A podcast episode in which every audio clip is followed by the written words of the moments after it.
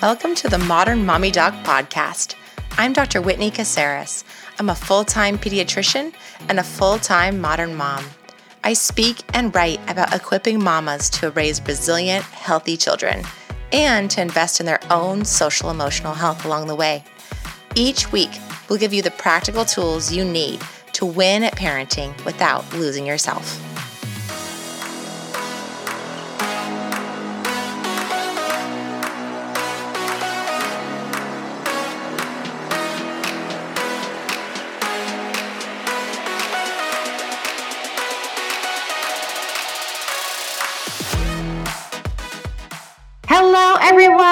Welcome back to the Modern Mommy Doc podcast. So happy to have you here with us again. And today I have two very special guests who are connected to one of my favorite books of all time. And now I have written a new book that I know is going to be so helpful for parents as they look for real practical solutions and really scripts for how to help their kids when they are having a difficult time.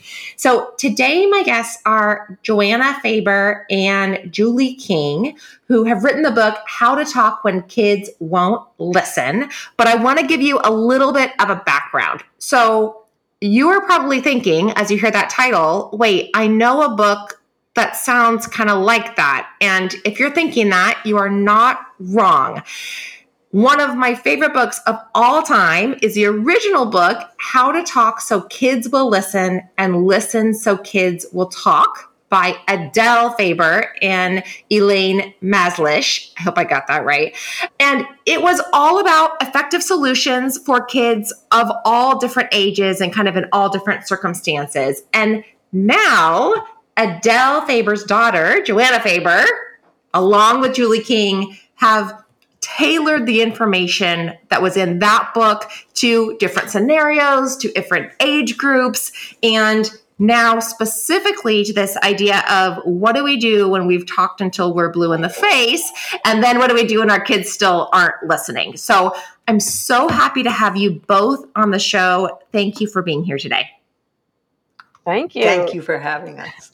Yeah, I want to start first with you, Joanna, just about the original book and what that meant for you and your family. And for those who aren't familiar with the book, if you would give an even better description than I just did of kind of what was the overall thrust of the book or the overall thesis of the book, that would be so helpful, I think, to our listeners who are less familiar. Oh my gosh. So you want the whole origin story going back to my mom's book? you know, make it two minutes. Make it a two minute story. It doesn't have to be the whole, the whole uh, saga. well, when my mom was a young mother with three young kids, a psychologist named Chaim Ginott came to speak at the school and offered a parenting group and she was curious and joined that group and then she got really excited about it and got her friend elaine Mazlish to join the group and they started uh, really making transformations in their families. And that became a book because they wanted to share this these ideas that you know so many of which were so counterintuitive and yet made such profound differences in their family so i grew up as the daughter of this world renowned parenting expert you know, mm-hmm. which puts me under a certain amount of pressure to have come out well, certainly. and when I was a mother of young children, I definitely wanted to keep that on the down low. You know, when I first had my little ones, you know, I didn't want people, you know, side eyeing me, you know, as I'm, you know, chasing my kid all over the place saying, no, no, no, don't do that. Don't bite him. you know, thinking, her mother wrote a book on parenting. Hmm. and, you know, so I was just, you know, keeping my head down. I love my mother's work, and I used my mother's work before I had kids for 10 years as a teacher in an elementary school in West Harlem. Mm. And in hmm. fact, I told her all my stories, many of which she put into her book, How to Talk So Kids Can Learn. So, so I mean no respect when I say that I didn't admit my parentage. Mm-hmm. But eventually it came out. It came out when a mom, eh, we had a little group of mothers that would get together and we would let our you know two year olds play, also known as you know bashing each other over the head with trucks, while we had a little bit of adult talk. And one of the moms said, "You have to read this book, Joanna. It's it's just your style. It sounds just like you. You're going to love this book." And she showed me this book, and I really had to shamefacedly admit that my mother had written that book. At which point she announced to the whole group, Hey guys, Joanna's mother wrote this book and she never told us. Which led to me being invited to speak at her church. And then everyone was very enthusiastic and wanted to do a parenting group. And so I really kind of got dragged into it. And then, meanwhile, this this one on the other side of the country in California, who I grew up with since I was a, a baby, was doing her own thing that had to do with parenting groups. I'll toss the ball to Julie. Yeah. Yeah. yeah and yes, you know, so before you before you talk about your history together, and Julie, before we hear about that, I mean, I just want to say, you know, I so resonate with that, Joanna, and have been in your shoes as well. I've only been to one mommy and me class with my kids.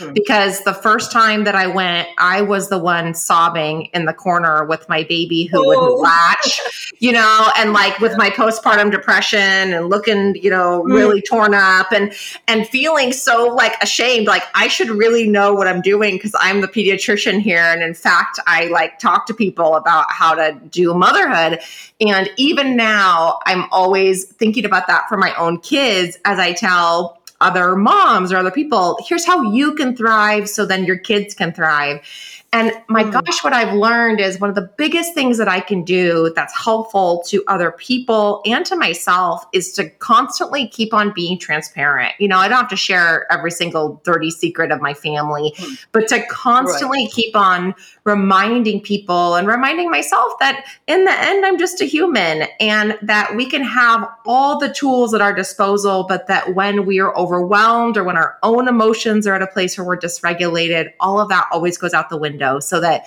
the biggest blessing I can give to my kids and to myself is to focus on that regulation and on giving myself so much self-compassion in moments when I just can't be regulated. So okay, so so we both have experienced that little bit of imposter syndrome like I'm supposed to know what I'm doing. Yes. I'm supposed to be perfect. My kids aren't supposed to be fighting in the dirt and you know screaming and and bashing each other with trucks one shift that happened in my mind was when I realized when people were asking me to give a parenting workshop, and I thought, you know, who am I to tell other people what to do? You know, mm-hmm. I have my mm-hmm. own struggles.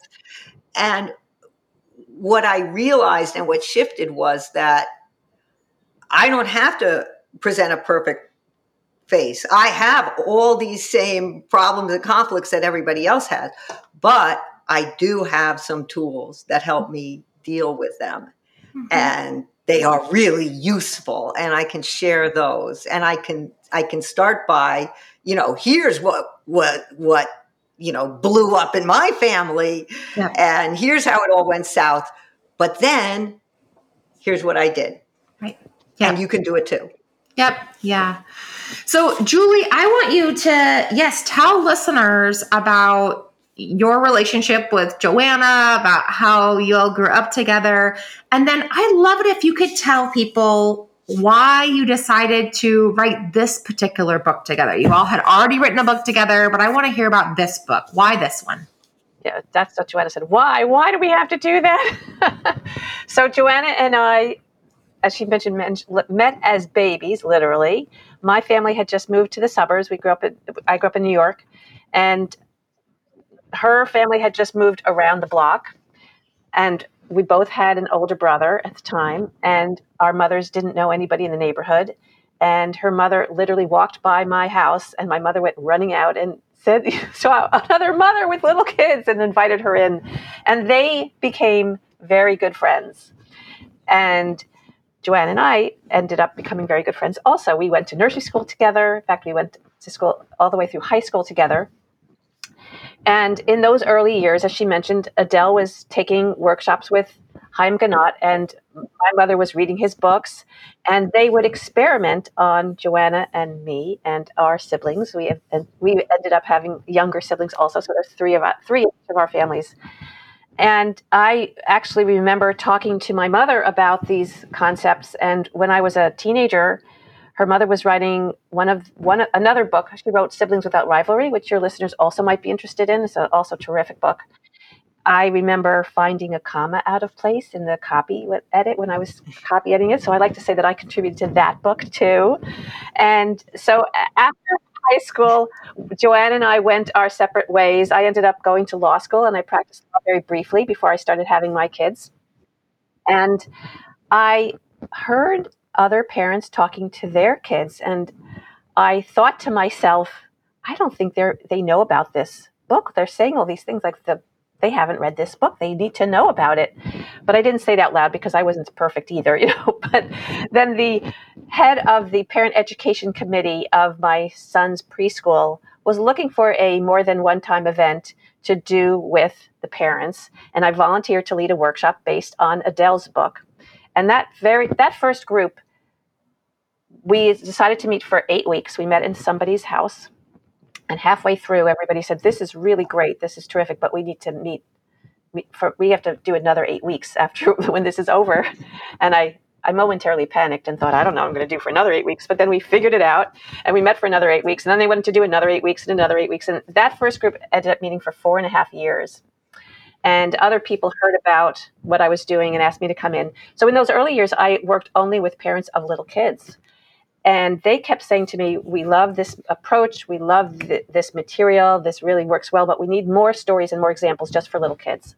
So I actually called Adele first and I said, I have your next book. And she said, Oh, Julie, you write it. Call your friend Joanna. You guys should write it. So I called Joanna. I said, Joanna, we have to write this book. And I said, No, we're not writing a book. but you know, it's already been written. You're not going to put me in that. But studied law at Princeton, so I mean, I she was a very persuasive to say to say the least. so that's how the first book came into being. And you were asking about like why did we write another one? Yeah, we were asking ourselves that question as we were writing. But we the reason we wrote it, we we tend to have a lot of fun as we're writing it, but it's a lot of work. We have to admit. The reason we wrote it was because we had so many so much more material. We had all these re- readers uh, writing to us saying we also have this we like your book but we have another question Par- parents were writing my kids gotten a little bit older. We have these new issues. What do we do about homework? What do we do about screen time? Oh my gosh it's like we wrote that before the pandemic right? We have to you have to write something about screen time. So so that's why we wrote a second book was we thought there's so many more issues that people have so many more questions they have so many more more topics they want us to address. So the new book we we present the basic tools in a what we think is a kind of entertaining different way. And then we have a whole lot more chapters on all of these other topics that we just couldn't squeeze into the first book. It was already too long. And we also shared, people also wrote to us. I think we have over a thousand emails from all over the world from Australia, from Russia, from uh, Romania, from Malaysia, and shared stories with us of how they use the skills. And we put their stories, we, we you know we broke up the didactic chapters with little stories and and also with some act we published some actual letters and we did a q&a sort of a dear abby type of aspect too I think that people are so appreciative of that. I think that parents are so appreciative of I want to know what to do in this specific situation mm. in a way that is evidence based and a little bit prescriptive. You know, I, I, find that a lot of parenting books that we recommend in my pediatrics office are very philosophical.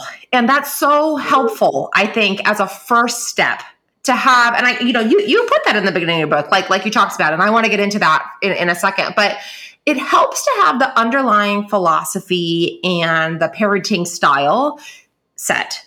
But then I think things are so complicated with kids and life is so complicated and people are so unsure of themselves these days. I think because they're trying to grapple with the way their parents maybe raised them or like a more authoritarian style that they were that they grew up with and then what they're being kind of told to do out here in like the new world of parenting and they don't know how to reconcile those two things. And so what I have found is that people come into my office and say very very specific scenarios and want me to walk them through each one. And so you really do that in this book. I mean, it's like about unnecessary roughness, when kids have anxiety, fears, and meltdowns, when kids are complaining, whining, and defiance. And you have like when someone name calls, when they're sore loser. I mean, it gets down very, very nitty gritty. And I think that's one of the most helpful pieces of a book like this is that people don't have to guess that they can look to an example. And then it might be different for them when they're working it out with their own kid, but they at least have a little bit more guidance from someone they can trust. And those are the exact questions that people have emailed to us and asked us you know but what about you know with my kid every time i play we play games with the family we love playing family games but he always has a huge hysterical temper tantrum if he loses what do i do i mean as you say, you've experienced the same thing in your office. People want to know specifics. It's hard mm-hmm. to translate abstract theory into action when you're in that moment of chaos and high emotion. So it really helps to hear, oh, this happened in somebody else's home. I recognize yeah. this, and this is what this person did, and it was helpful. I'll try that. Absolutely. Now, Julie, take us back though, back us up a little bit and talk to us about the overall philosophy of how to talk. The how to talk workshops you do, the entire kind of emotion coaching of kids. Tell us more about that so people do have a foundation as they're reading these books.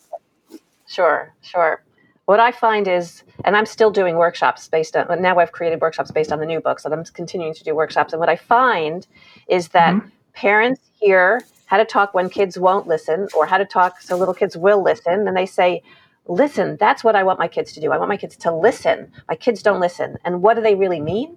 They mean, my kids don't do what I say, right? They don't behave. So, the mm-hmm. first big idea that underlies everything we do is that there's a connection between how kids feel and how they behave, right? In fact, we can just say more generally mm-hmm. there's a connection between how people feel and how people behave. I always say to parents, like, think about those moments in your mm-hmm. life recently when you're glad you didn't accidentally leave the Zoom camera and microphone on when you were talking to your kids. And you know what I'm talking about, right? Those moments when you raised your voice or threatened them or said, I'm leaving without you if you don't come now. Those sorts of moments. If you reflect on what was going on for you as a parent, and those moments, they tend to be those times when, you know, we're not feeling our best. We're feeling pressured for time, or we had an argument with our spouse, or something went wrong at work, or, you know, for so many different reasons, we're not at our best. We're not feeling our best, and we not mm-hmm. we're not our best as parents. So it's true for us as adults, and it's true for kids also. They are more likely to behave well when they feel okay. So the first question we ask ourselves is okay, how can we help them feel better?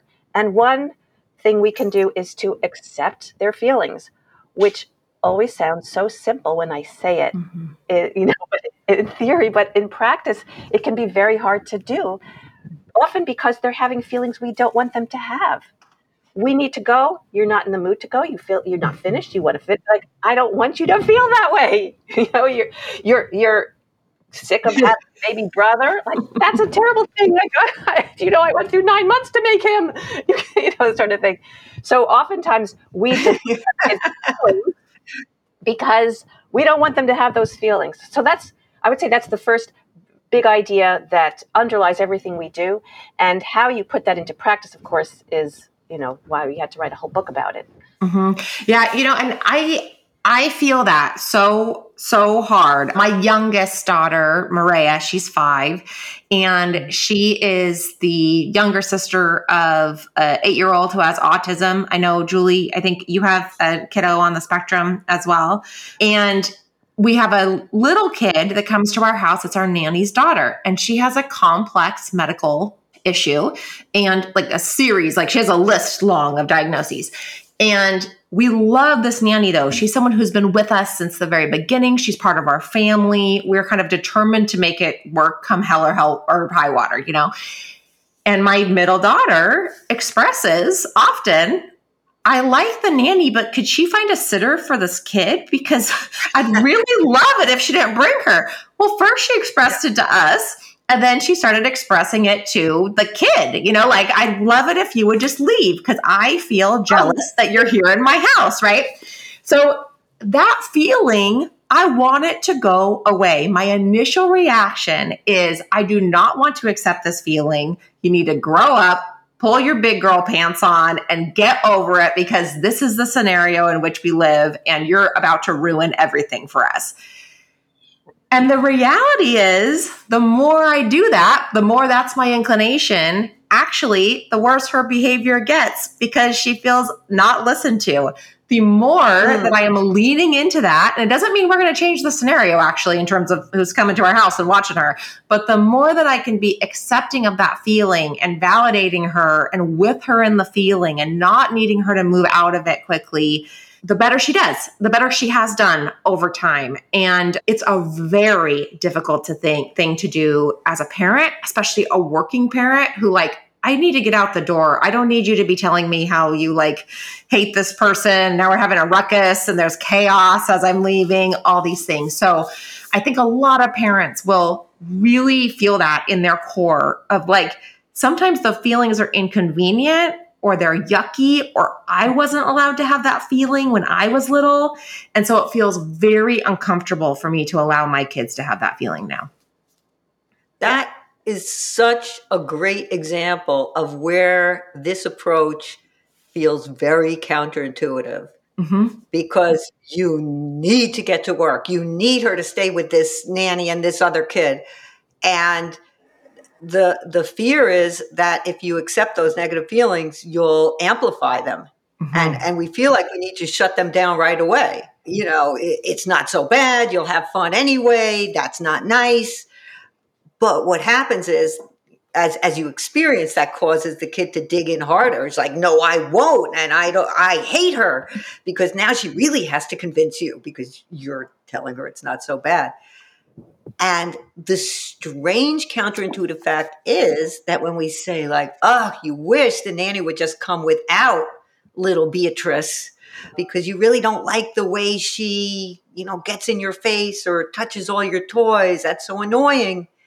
That that is what is going to allow a kid to calm down and start to think more clearly and work with you instead of against you because if you accept all those feelings, oh, so you don't like this and you don't like that, and you don't even like how she talks, and you don't like, you know, you wish she you could shut her up in the closet and lock the door. You know, if you could say all that, you could at one point get to, hmm, we really need ideas. What can we do, you know, so that you know it's not so awful? Is there anything we can do? Is there any activity you can think of or toy you might put out? You know we let's let's write down some ideas. And then you have a kid who's working with you instead of against you. But you can only get to that by first accepting all the negative feelings which is which is tough. Yeah which is tough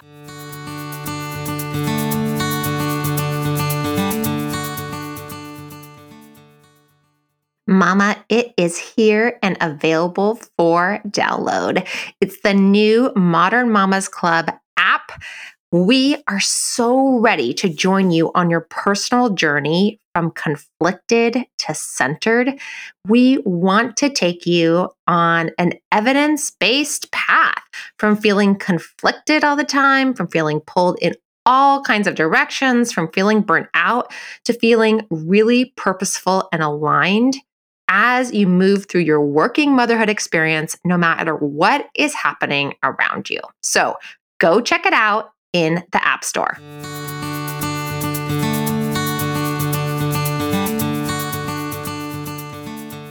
And you're talking about, you know, eventually collaborative problem solving with your kid, letting them be part of the solution along with you whenever possible.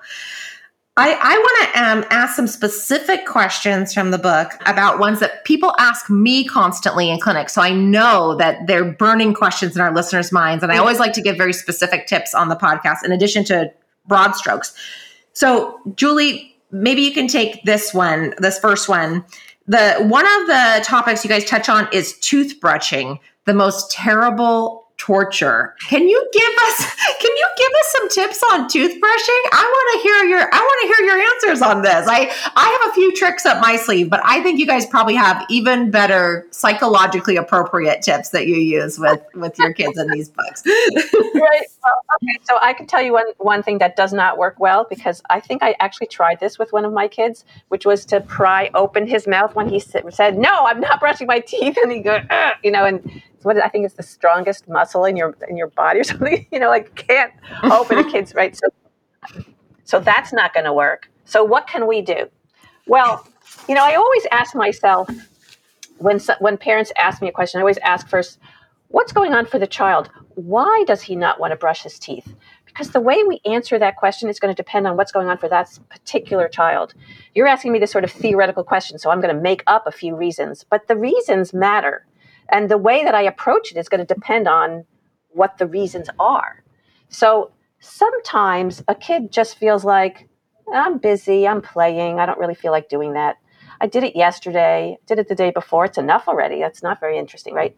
So for for and this is typical for two, three, four year old. I just like eh, I don't you know I'm going to assert myself. I'm going to say no when I say time to brush your teeth. So for those kids, my first go to is to be playful. I'm going to think of some way to make this an enticing, interesting activity.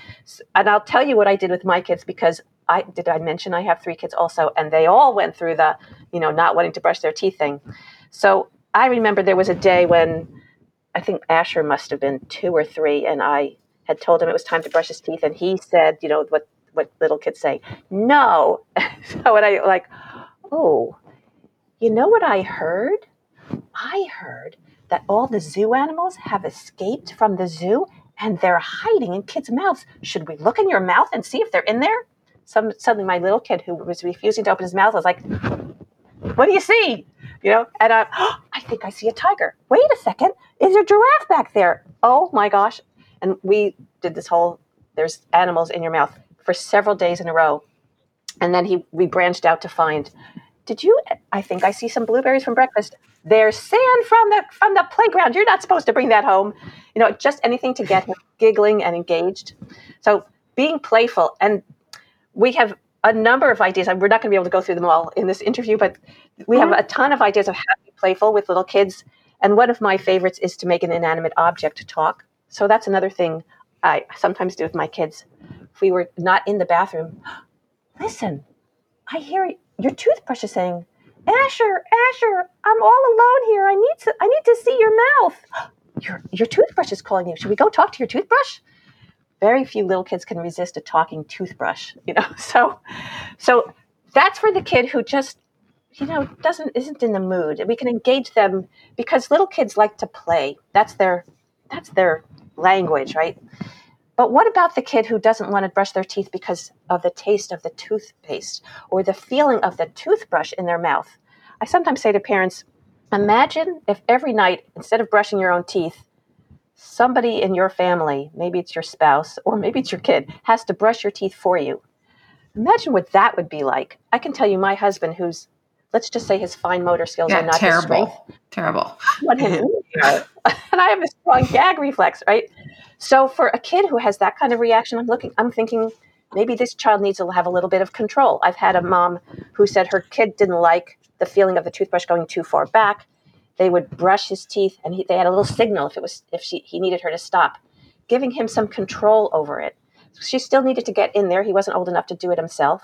Another child who didn't like the taste of the toothpaste. You can find different toothpaste that aren't so spicy.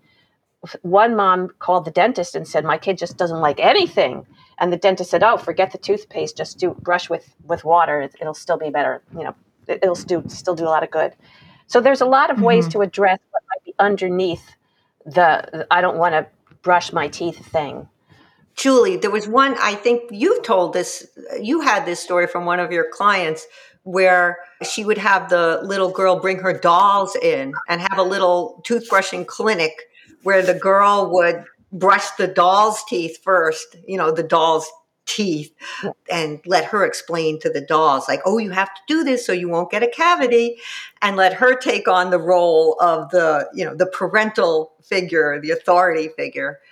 So and i just want to emphasize that this idea of being playful it's not it's not a trick it's not to trick a child but it's to meet children where they are. Instead of this day where there's one after another grim command you have to do this you have to do that you have to do that it's just a way to you know make it fun make it pleasant make it playful. And you know I, I, think in my mom's book one of one of the chapters is labeled don't change a mind change a mood. And and that's what we're doing here with play. We're just meeting a child in in the way that they like to function naturally which is through play yeah, absolutely. I mean, I'm glad you said that because I think there's a lot of moms who are going to listen to this and think their number one response is going to be, that sounds exhausting. Like, I want them just to hmm. do it. That sounds exhausting. And I think if you're remembering that that's actually where your kid is, so if you want them to do it, you kind of have to do it in a way that's going to be where they are, or also just not going to work. You're going to feel more exhausted when they're fighting you against it. And two, that if you are feeling exhausted by that, that's totally fair. But maybe that means we got to take a look at the other things that are making it so you have low bandwidth, like a little more mm. rest, or taking a few things off the to do list, or making your dinner prep way less complicated, or you know, making sure that you're getting your partner on board to help with the laundry. So you're not doing that. So then when your kids are in these positions and you're needing them to do these things that you really want them to do, you have kind of the wherewithal, you have those reserves to be able to think a little bit more clearly and a little more creatively with your kids to get mm. them to do it. And to know that sometimes if you're having a hard time accessing that part of your brain, your own playful self, that that's okay too, to have some acceptance for where you are in that moment. Yeah. Kids are exhausting. And sometimes the choice is, you know, we can be exhausted and angry at each other or, or sort of exhausted and, and happy together. But it, it's also true, and they did some studies with this, that the more you approach your child in, in a playful way and let the child take the lead, there's an aura effect. The mm-hmm. more cooperative the child will have, will be, with a few, you know, wrapped out commands, you know, oh, we have to leave now or you have to put that down. Whereas if a child's being ordered around, you know, all day long, they just start to feel like, you know, I there's no reason for me to cooperate. Yeah, so, yeah. I mean, they get exhausted you know, from our demands. every time, every time you can bring yourself to be a little playful, you know, you're getting you're getting some credits there. A dad recently asked me, don't they just have to learn that some things they just have to do and they're not going to be fun? And uh, you know, my my thought is yes, they we all have to learn that painful lesson that there are things we have to do that we don't like. And I think this is an, a valuable life skill to take something that we have to do and make it enjoyable. Think about those times when you have to fold the laundry or wash a, a uh, you know dishes you know, the sink is piled high and you've got the mess in the kitchen. What do we do? I know i put on a podcast maybe this one or you know i listen to music or i talk to a friend. I'm, i find ways to make my chore, chores more enjoyable and I think that's also what we're teaching our kids is that, yeah, we have to brush our teeth, but we could pretend we're in, at the dentist office. Here's my dental chair. That's the toilet seat. Would you like to sit down, sir? You know, and I will we'll pretend that we're in the dentist office. So we can still get the same thing done. And I see it in my kids. My I see now Joanna and I have kids who are grown now, and I see my son who is very disciplined and does the things he has to do, sometimes very playful about how he does certain things. I'm trying to think of an example. and I'm not coming up with one. But he's he's always doing playful things with his friends. And I think what a great skill to have as an adult. Yeah, absolutely. Actually, we put up an Instagram post that was about how to get through kind of the chores in your life and have that you really don't want to do, but more efficiently. And one of the things we said on there was make it enjoyable, right? Like you have to do your taxes, pair it with a glass of wine, maybe not two or three glasses, because then you won't do the taxes very well, but like one glass is good. You know, yeah, you want put in your AirPods to do the laundry, that type of thing. And we had someone respond back exactly like that. Well, I think sometimes it's it's important for people for our kids and for us to learn the grit of getting through a difficult situation. And what I mm. thought is there's plenty of difficult situations in which you cannot make it fun because they just are difficult in life. And that will happen anyway. So I am not trying to make things more difficult than they need to be for my day to day existence. Thank you very much. We'll have enough of that on its own. So I think what you're saying is, is correct. And that by learning to be more playful and, and enjoy that is going to rub off on our kids as well. That creates the environment that we want to have in our homes for our children. Joanna, before we close out, I wanted to also do one additional example because the toothbrushing is kind of one of those like every single day you have to do it. The other mm. thing that people talk to me about a lot is transitions. So it's, and we've hmm. kind of alluded to this a little bit, like that getting out the door, calming down enough to get to get in the car, to get buckled in in the seats. Mm. Those transition things tend to be a big like my kids will not listen to me and it's a big it's a big deal. So maybe if you could talk about why for kids transitions are difficult and then what are your tips on on transitions? That would be really helpful I think to our listeners. Well, first, forget about kids. Transitions are difficult for my husband. You know, try getting him out the door and rushing him. the more I, the more I fret, the more he slows down. You know that that is just universal. Nobody likes to be told stop doing what you're st- doing. You know, and hurry up, hurry up, and do what I want you to do. All of a sudden, they seem to develop a hearing problem, right?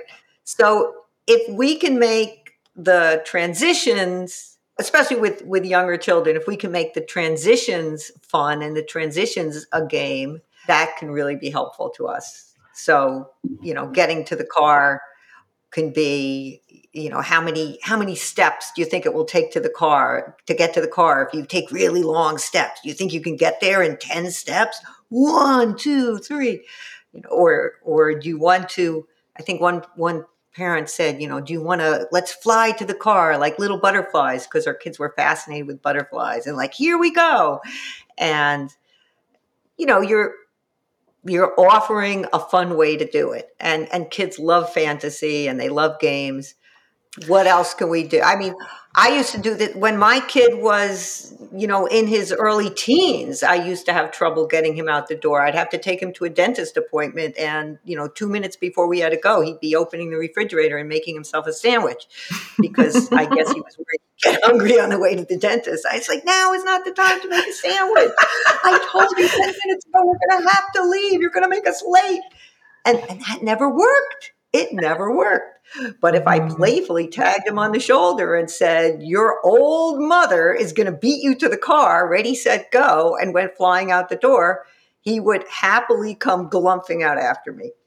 And yeah. then we drive to the dentist in a good mood instead of in a grumpy mood. So yeah. I guess you're kind of seeing that playful is really one of our very first go tos. It's hard to interrupt somebody in the middle of what they're doing. And I, I bet Julie has something to say about that. Well, I was going to um, uh, uh, say that that that morning transition, which is to say, you, kids wake up and you need them to get dressed, go to the bathroom, eat breakfast, get their backpacks. You know, that list of things we need them to do in a relatively short period of time, so we can get them out the door. Our tendency is to want to tell them, "Honey, honey, put that down. Go brush your teeth. Did you did you get your shoes? Where? What are you doing now? Get oh, get oh, get your coat on." Telling them what to do and every time we do that, we're creating resistance because kids don't like to be told what to do.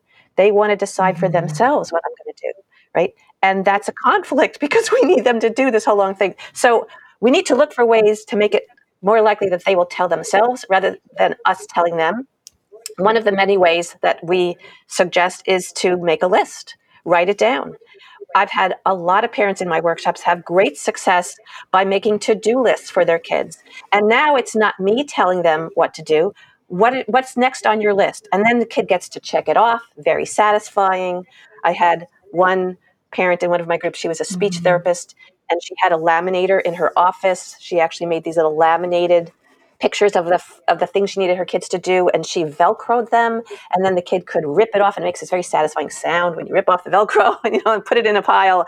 And her kids went, from, they were six and four. They went from it was chaos every morning, just like you're describing, to what's next? Let me go see. Don't tell me. Don't tell me. I'm going to go look. And they they loved going to their separate mm-hmm. list and pulling off the Better yet, if your child is involved in making the list, if you can ask your child, what do you have to do in the morning before you get out?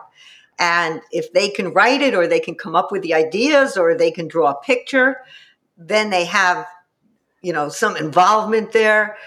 And and you're teaching them responsibility. So, you know, this is not a permissive approach. This is, you know, let's put the kid in charge. Let's let's encourage autonomy. Let's encourage responsibility. Let's let's see if we can take a step back and move ourselves out of the position of you know always telling a kid what to do so the kid doesn't have to think. Yeah and and really about developing community with you know having people the kids feel like they're part of the pact having them feel like they have a connection with mm. other people all of those really amazing pieces of the seven c's of resilience that ken ginsburg talks about. I mean that is what you're teaching when you're doing it in this way and and getting cooperation in a way that doesn't like you said build resistance. You guys listeners I think basically you need to go grab this book so that we have all the how to's. The book is called How to Talk When Kids Won't Listen. It's by Joanna Faber and Julie King. Can you tell folks where to find out more about you all and how to find out more about the book? Our website is how-to-talk.com. So it's the words how to talk with dashes in between com. And we have all workshops and the books and we have an app that goes along with our book called how to talk parenting tips in your pocket. We have a facebook page. If you go to faber and king or just search for the title of our first book how to talk so little kids will listen you'll find us there.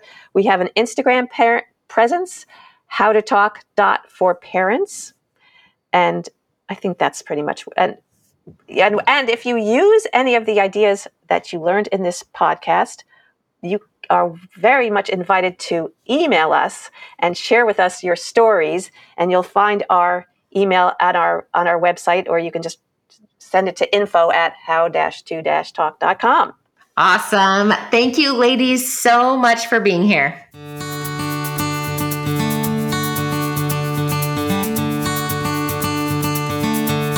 Mama, if you want more of the Modern Mommy Doc podcast, make sure that you click subscribe so you don't miss any episodes.